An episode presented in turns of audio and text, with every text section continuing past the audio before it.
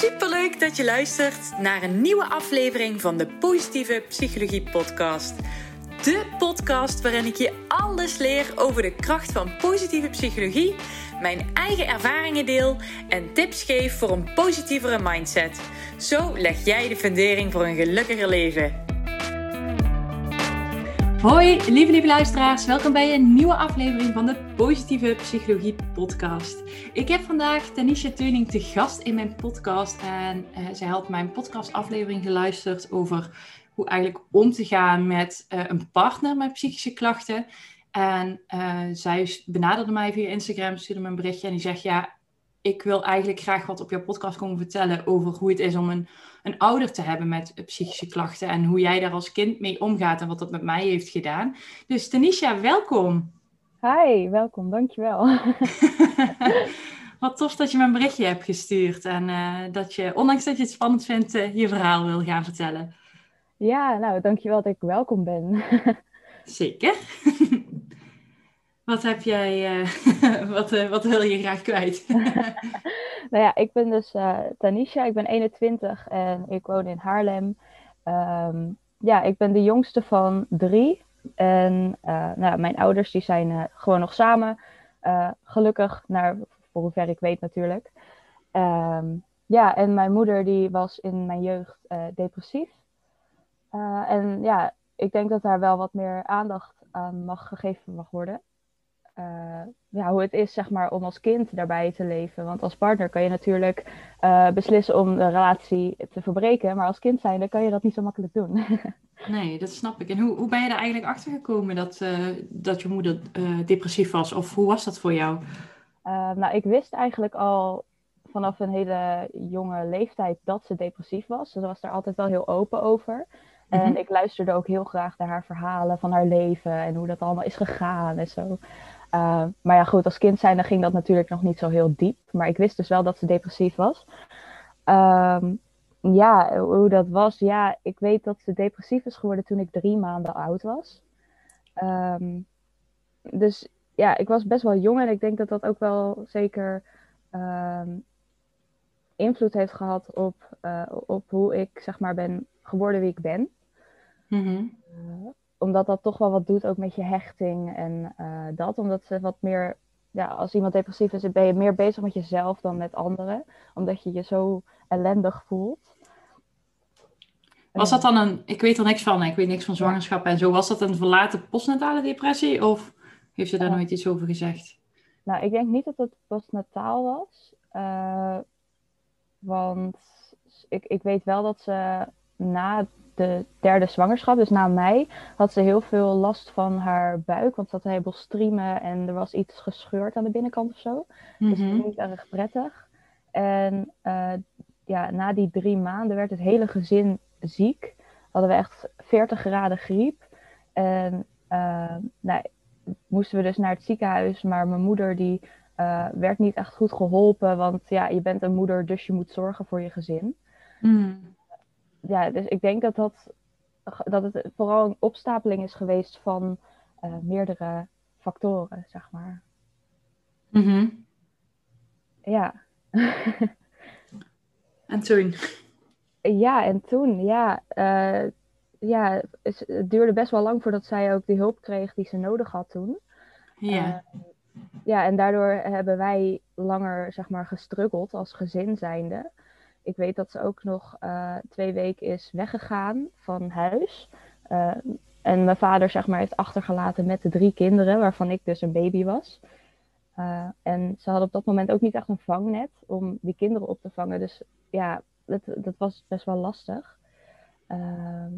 ja, en, en, zeker naarmate dat ik ouder werd, had ik wel meer ook door dat, dat dat ze vaak niet lekker in de vel zat. En als je wat ouder wordt, bijvoorbeeld op de middelbare school, dan kom je thuis en dan ben je bewust van: oké, ik moet even kijken hoe ze in, ze, in de vel zit. Zit ze huilend op de bank of is ze vrolijk de was aan het vouwen, zeg maar. Dus het is, uh, je bent continu alert op hoe zij in de vel zit. Mm -hmm. uh, en, en kon ze wel voor jullie zorgen, als in, uh, als in ja, inderdaad koken en dat soort zaken? Lukte dat al wel? Um, ja, meestal wel, want ze had geen baan. Dus uh, want ja, dat, dat trok ze gewoon niet. dus mhm. ze, ze deed wel een heleboel in het huishouden. Ehm, ik weet wel dat mijn vader heel vaak kookte, omdat mijn moeder dat gewoon niet leuk vond om te doen. Maar ze kon het zeker wel. maar er waren ook echt wel dagen dat mijn vader zei van nou laat je moeder maar met rust, want die ligt boven op bed. En dan was ze ook echt de hele dag zeg maar uit beeld. Mm En heeft je vader dan een meer wat verzorgende rol richting jullie opge opgenomen? Ja, in zekere zin. Want uh, nou, tegen die tijd waren we allemaal al wel uh, nou ja, middelbare schoolleeftijd. Um, en konden we best wel voor onszelf ook zorgen. Uh, ja, ik herinner me echt het beeld dat mijn vader zeg maar, achter de computer zit, een spelletje te spelen. En dat hij dus zegt van ja, laat je moeder maar met rust. En dat wij dan verder ook maar ons ding moeten gaan doen. Ja, ja ik, ik weet niet of je het echt een verzorgende rol kan noemen. Maar ik weet wel dat hij heel vaak de verzorgende rol op zich heeft genomen toen ik nog jonger was. Maar dat weet ik niet meer. Nee, dat snap ik. Ja. Hoe, hoe was het voor jou om vaak te horen dat, uh, dat je je man met rust moest laten? Ja, nou ja, op dat moment was dat was dat normaal voor mij. Ik wist niet hoe het, hoe het in andere gezinnen daaraan toe ging. Dus ik was, ja, ik weet niet, neutraal. ik wist niet hoe het, uh, hoe het anders kon. Dit was mij normaal. En het is zeg maar echt pas sinds, uh, nou, sinds januari, denk ik, dat ik, dat ik me besef van hé, hey, maar hoe het er bij ons aan toe ging, dat is eigenlijk helemaal niet oké. Het heeft eigenlijk best wel veel schade opgeleverd. Mm ja, en ik denk vooral voor mij, maar uh, ik denk ook wel voor de oudste. Ja. Die, uh, ja, die is vijf jaar ouder dan ik. En die werd best wel snel, zeg maar, van... Uh, nou, ga zelf maar je broodje maken op vijfjarige leeftijd, zeg maar. Ja, ja. ja want wat, wat, wat heeft het met jou gedaan dat je dat beseft hebt een paar maanden terug? Oh, ik was mega emotioneel dat ik dat, dat, ik dat besefte. Dat is echt ja, wel even heftig. Uh, maar die realisatie heeft ook wel geholpen in het uh, begrijpen van mezelf. Dus ik, ik, ik ken mezelf nu een beetje beter en ik weet nu waar dingen vandaan komen. En dan kan ik dan terugkoppelen aan van, oh ja, maar toen gebeurde dat. Dus uh, dat kan een reden zijn dat ik nu zo ben geworden, zeg maar. Dus mhm. aan de ene kant, het is echt heel kut dat we daar doorheen zijn gegaan. Maar het is ook wel heel waardevol dat ik dat dan nu besef en dat ik dan nu nou ja, de puntjes kan verbinden, zeg maar, met elkaar. Ja, een beetje reflecteren eigenlijk op wat is er nou gebeurd en wat heeft dat met mij gedaan. En ja, uh, ja wat, is, wat is dan het mooie wat je eruit gehaald hebt? Positief, hè?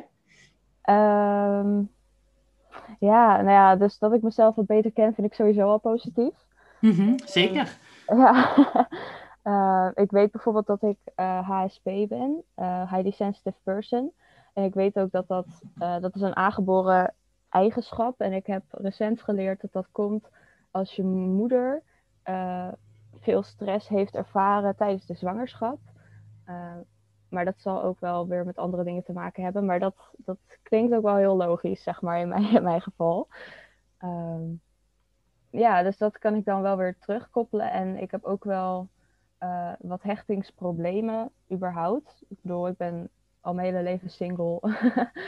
um, maar dat komt dus ook weer terug vanuit mijn jeugd. Dat ik op dat moment niet goed heb gehecht met mijn moeder. Met mijn uh, eerste verzorger, zeg maar. Mm -hmm ja, dat dat dus niet helemaal goed is gegaan en dat dat zich nu weer uh, terug, uh, dat je dat nu weer terugziet, zeg maar, in mijn volwassen leven.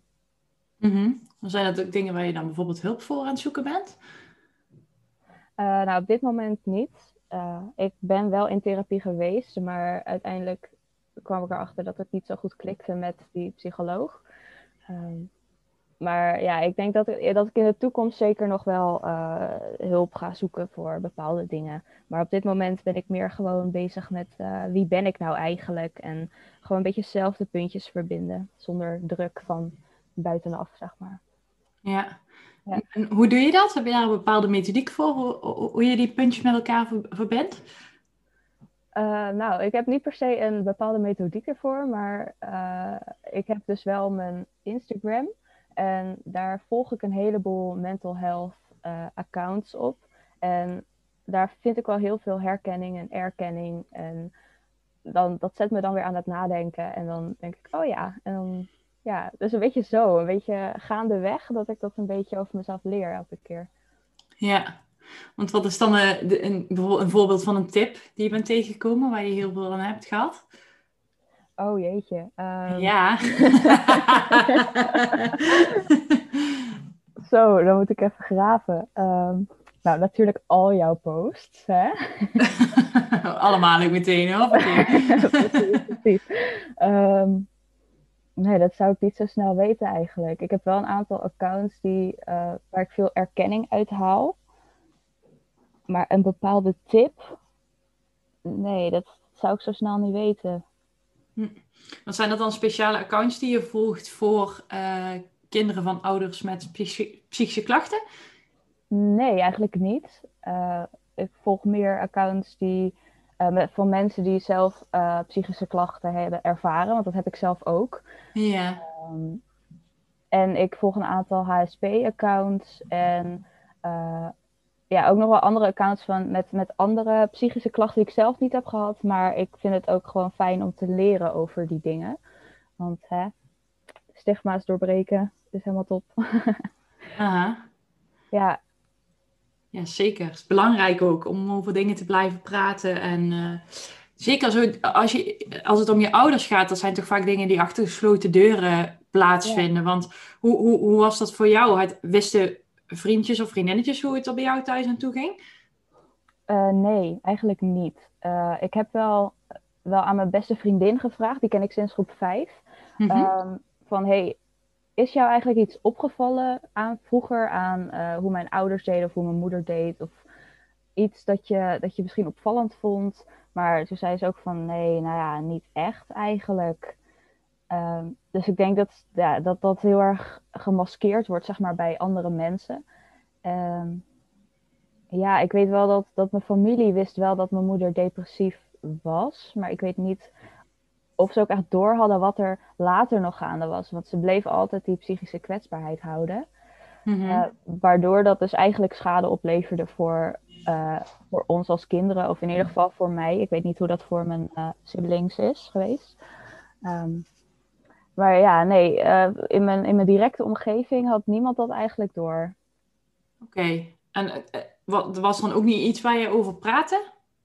Eigenlijk alleen maar achteraf, van heb je het toen gezien? Of?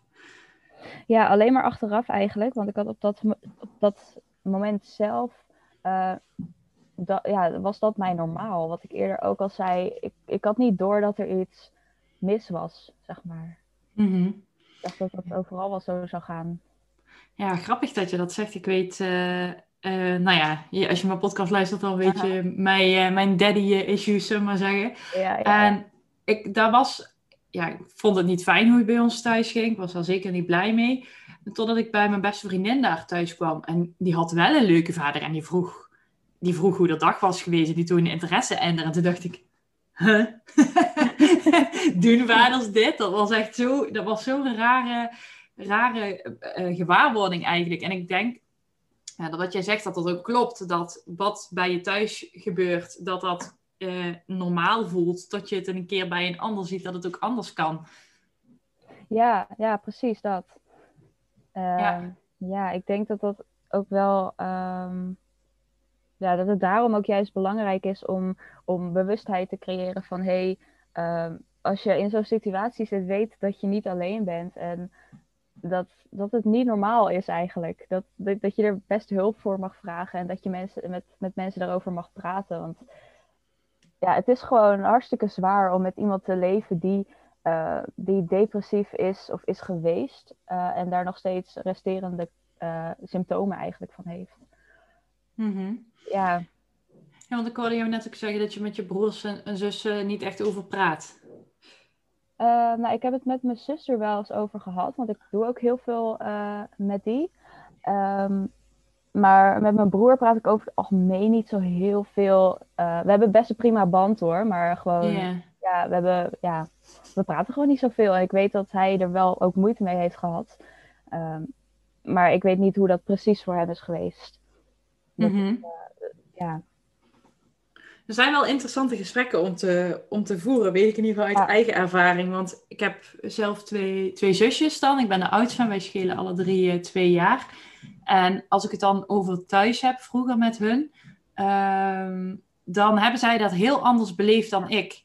Zij hebben hele andere herinneringen weer, andere emoties daarbij. Dus ik, vond het wel in ieder geval interessant om met hun dat gesprek aan te gaan. En zij, mijn middelste zusje is wat meer gesloten. Mijn, mijn jongste zusje zit er tussenin. Dus het is grappig om te zien wat drie verschillende karakters die toch in hetzelfde huis hebben gewoond, met ja, wat die hebben onthouden en hebben meegenomen van zo'nzelfde situatie. Ja, nee, precies. Ik heb het dus ook inderdaad wel met mijn zuster over gehad, omdat ik ook best wel een. Uh, ja, we hebben best wel een sterke band ook. Dus mhm. eh, dat voelt ook veilig om het daarover te hebben en vrij natuurlijk. maar die is meer, um, meer gesloten, inderdaad. Net als mijn vader, eigenlijk meer een binnenvetter. maar die geeft eigenlijk aan van. Nou, ik heb, ik heb niet zo heel veel ervan ja, meegemaakt of zo niet, niet bewust dat het echt uh, iets heeft gedaan of zo. Want ik zat meer op mijn kamer, uh, een beetje onder mijn steen uh, te internetten, zeg maar. ja. ja, en ik wil het zeker ook nog wel een keer met mijn broer erover hebben. omdat wij qua karakter ook heel erg op elkaar lijken. Ehm, ja, hij is natuurlijk wel vijf jaar ouder dan ik. Dus hij heeft het sowieso anders ervaren als oudste dan ik als jongste. Mm Ja, toen hij het huis uitging was ik 13. Dus ja, ik, ik weet ook niet zo goed hoe hij dat verder uh, heeft ervaren. Oké, dan is hij ook jong het huis uitgegaan. Ja, ook op zijn achttiende. Ja. ja. We zijn allemaal eigenlijk wel vrij vroeg het huis uitgegaan. Ik, ik geloof dat mijn zus 19 was. En uh, nee, ik was zelf ook 18 toen ja. het huis uitging. Dus uh, maar ja, we waren allemaal wel snel weg. ja. Voelt het als een vlucht? Uh, voor mij zeker wel. Ik, heb, uh, ik wilde eigenlijk vanaf dat ik. Nee, ik wilde eigenlijk heel vroeg al dat huis uit. Eigenlijk dat ik 16 was, had ik al zoiets van: ik wil weg hier. Ik wil echt weg hier. En ik snapte niet waar het vandaan kwam. Uh, mm -hmm. Natuurlijk wel, maar toen snapte ik niet waar dat gevoel vandaan kwam. Maar ik wilde wel heel graag het huis uit. Uh, maar dat mocht toen nog niet ook van mijn ouders. Wat ik op zich best begrijp, want ik, zat toen nog op de HAVO. uh, maar ja, inderdaad, dat, drie maanden nadat ik 18 was geworden, uh, was ik het huis uit. En ik ben ook vorig jaar voor een andere opleiding nog vijf weken bij mijn ouders in huis geweest. Omdat ik daar toen stage liep. Ehm, maar toen had ik wel meteen weer door waarom ik zo snel het huis uit was gegaan. mm. dat, ja, ja het, is, het, is, het is lastig uh, gevoel. Uh, ja. ja, ik was wel heel emotioneel ook die eerste week dat ik daar was. En dat, uh, daar was dan ook wel ruimte voor. En ik denk dat er ook nu wel ruimte voor is, juist omdat we het huis uit zijn. En dat, dat ze meer tijd heeft voor zichzelf. Ja. En dat ze niet meer constante zorg voor ons heeft, zeg maar. Ja, precies. Dat haar de rust goed doet en, en jullie misschien wel de fysieke afstand. Ja. Ja, ik denk dat dat zeker wel een combinatie is, inderdaad. Dat, uh... Ja, want nu gaat het eigenlijk prima. nou, gelukkig. Ja. Fijn. Ja, en alleen een beetje aan het zoeken wie je zelf bent. Maar ja, dat, dat is misschien ook wel inherent aan de leeftijd. Ja, dat zal zeker inderdaad allemaal met elkaar te maken hebben. Uh, nou, ja. ik heb wel het idee dat ik um, dat ik minder ver ben dan anderen op mijn leeftijd. Ik denk dat die heel goed weten wat ze leuk vinden om te doen. En uh, ja, dat eigenlijk allemaal. Terwijl ik zelf nog een beetje zit te zoeken van ja, ik heb eigenlijk geen idee waar ik heen wil met mijn leven. mm dat is ook helemaal niet erg. Nee. Nee, gelukkig. ik ben en van anderen lijkt het soms of zij dat heel goed weten, maar misschien worstelen die van, binnenkant, van de binnenkant net zo hard. Ja, nee, precies. Dat, uh, dat zou, zou ik ook helemaal niet raar vinden als dat uh, gebeurt. Ja. Ja. Oké. Hey, heb jij uh, een tip voor uh, degenen die aan het luisteren zijn, ehm, hoe om te gaan met zo'n situatie als waar jij hebt ingezeten? dus met zijn ouder, met psychische klachten, hoe daarmee om te gaan? nou ja, als kind zijn kan je natuurlijk niet echt heel goed vluchten uit de situatie. Want anders zou ik natuurlijk zeggen van ga weg daar.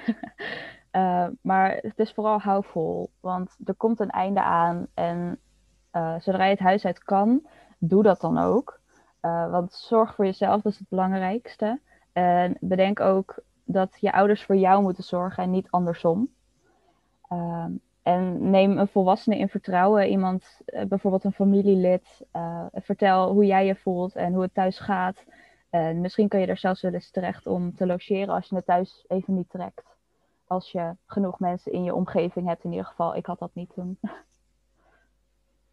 Ja, wat een ja. waardevolle tips zeg, dankjewel. Top. Tanisha, ik wil jou heel erg bedanken dat je hier uh, zo open en eerlijk jouw verhaal hebt uh, willen vertellen. Nou, graag gedaan. Dankjewel dat ik dat uh, mocht doen hier. Uiteraard, daar is een podcast voor. en voor degenen die hebben geluisterd, heel erg bedankt voor het luisteren. En tot... Ik denk, ik zit altijd in mijn hoofd. Ik moet zo zeggen, niet bedankt voor het kijken, want mensen zijn niet aan het kijken. Dus nog een keer, heel erg bedankt voor het luisteren. En hopelijk tot de volgende keer. Heel erg bedankt voor het luisteren. Mocht je deze aflevering interessant hebben gevonden, maak even een screenshot, deel het in je story en tag me op Instagram. Mijn accountnaam is Eline Verbeek underscore online coaching. Zo gun je ook anderen een positieve mindset. En ik vind het heel erg leuk om te zien wie er allemaal geluisterd hebben. Tot de volgende keer!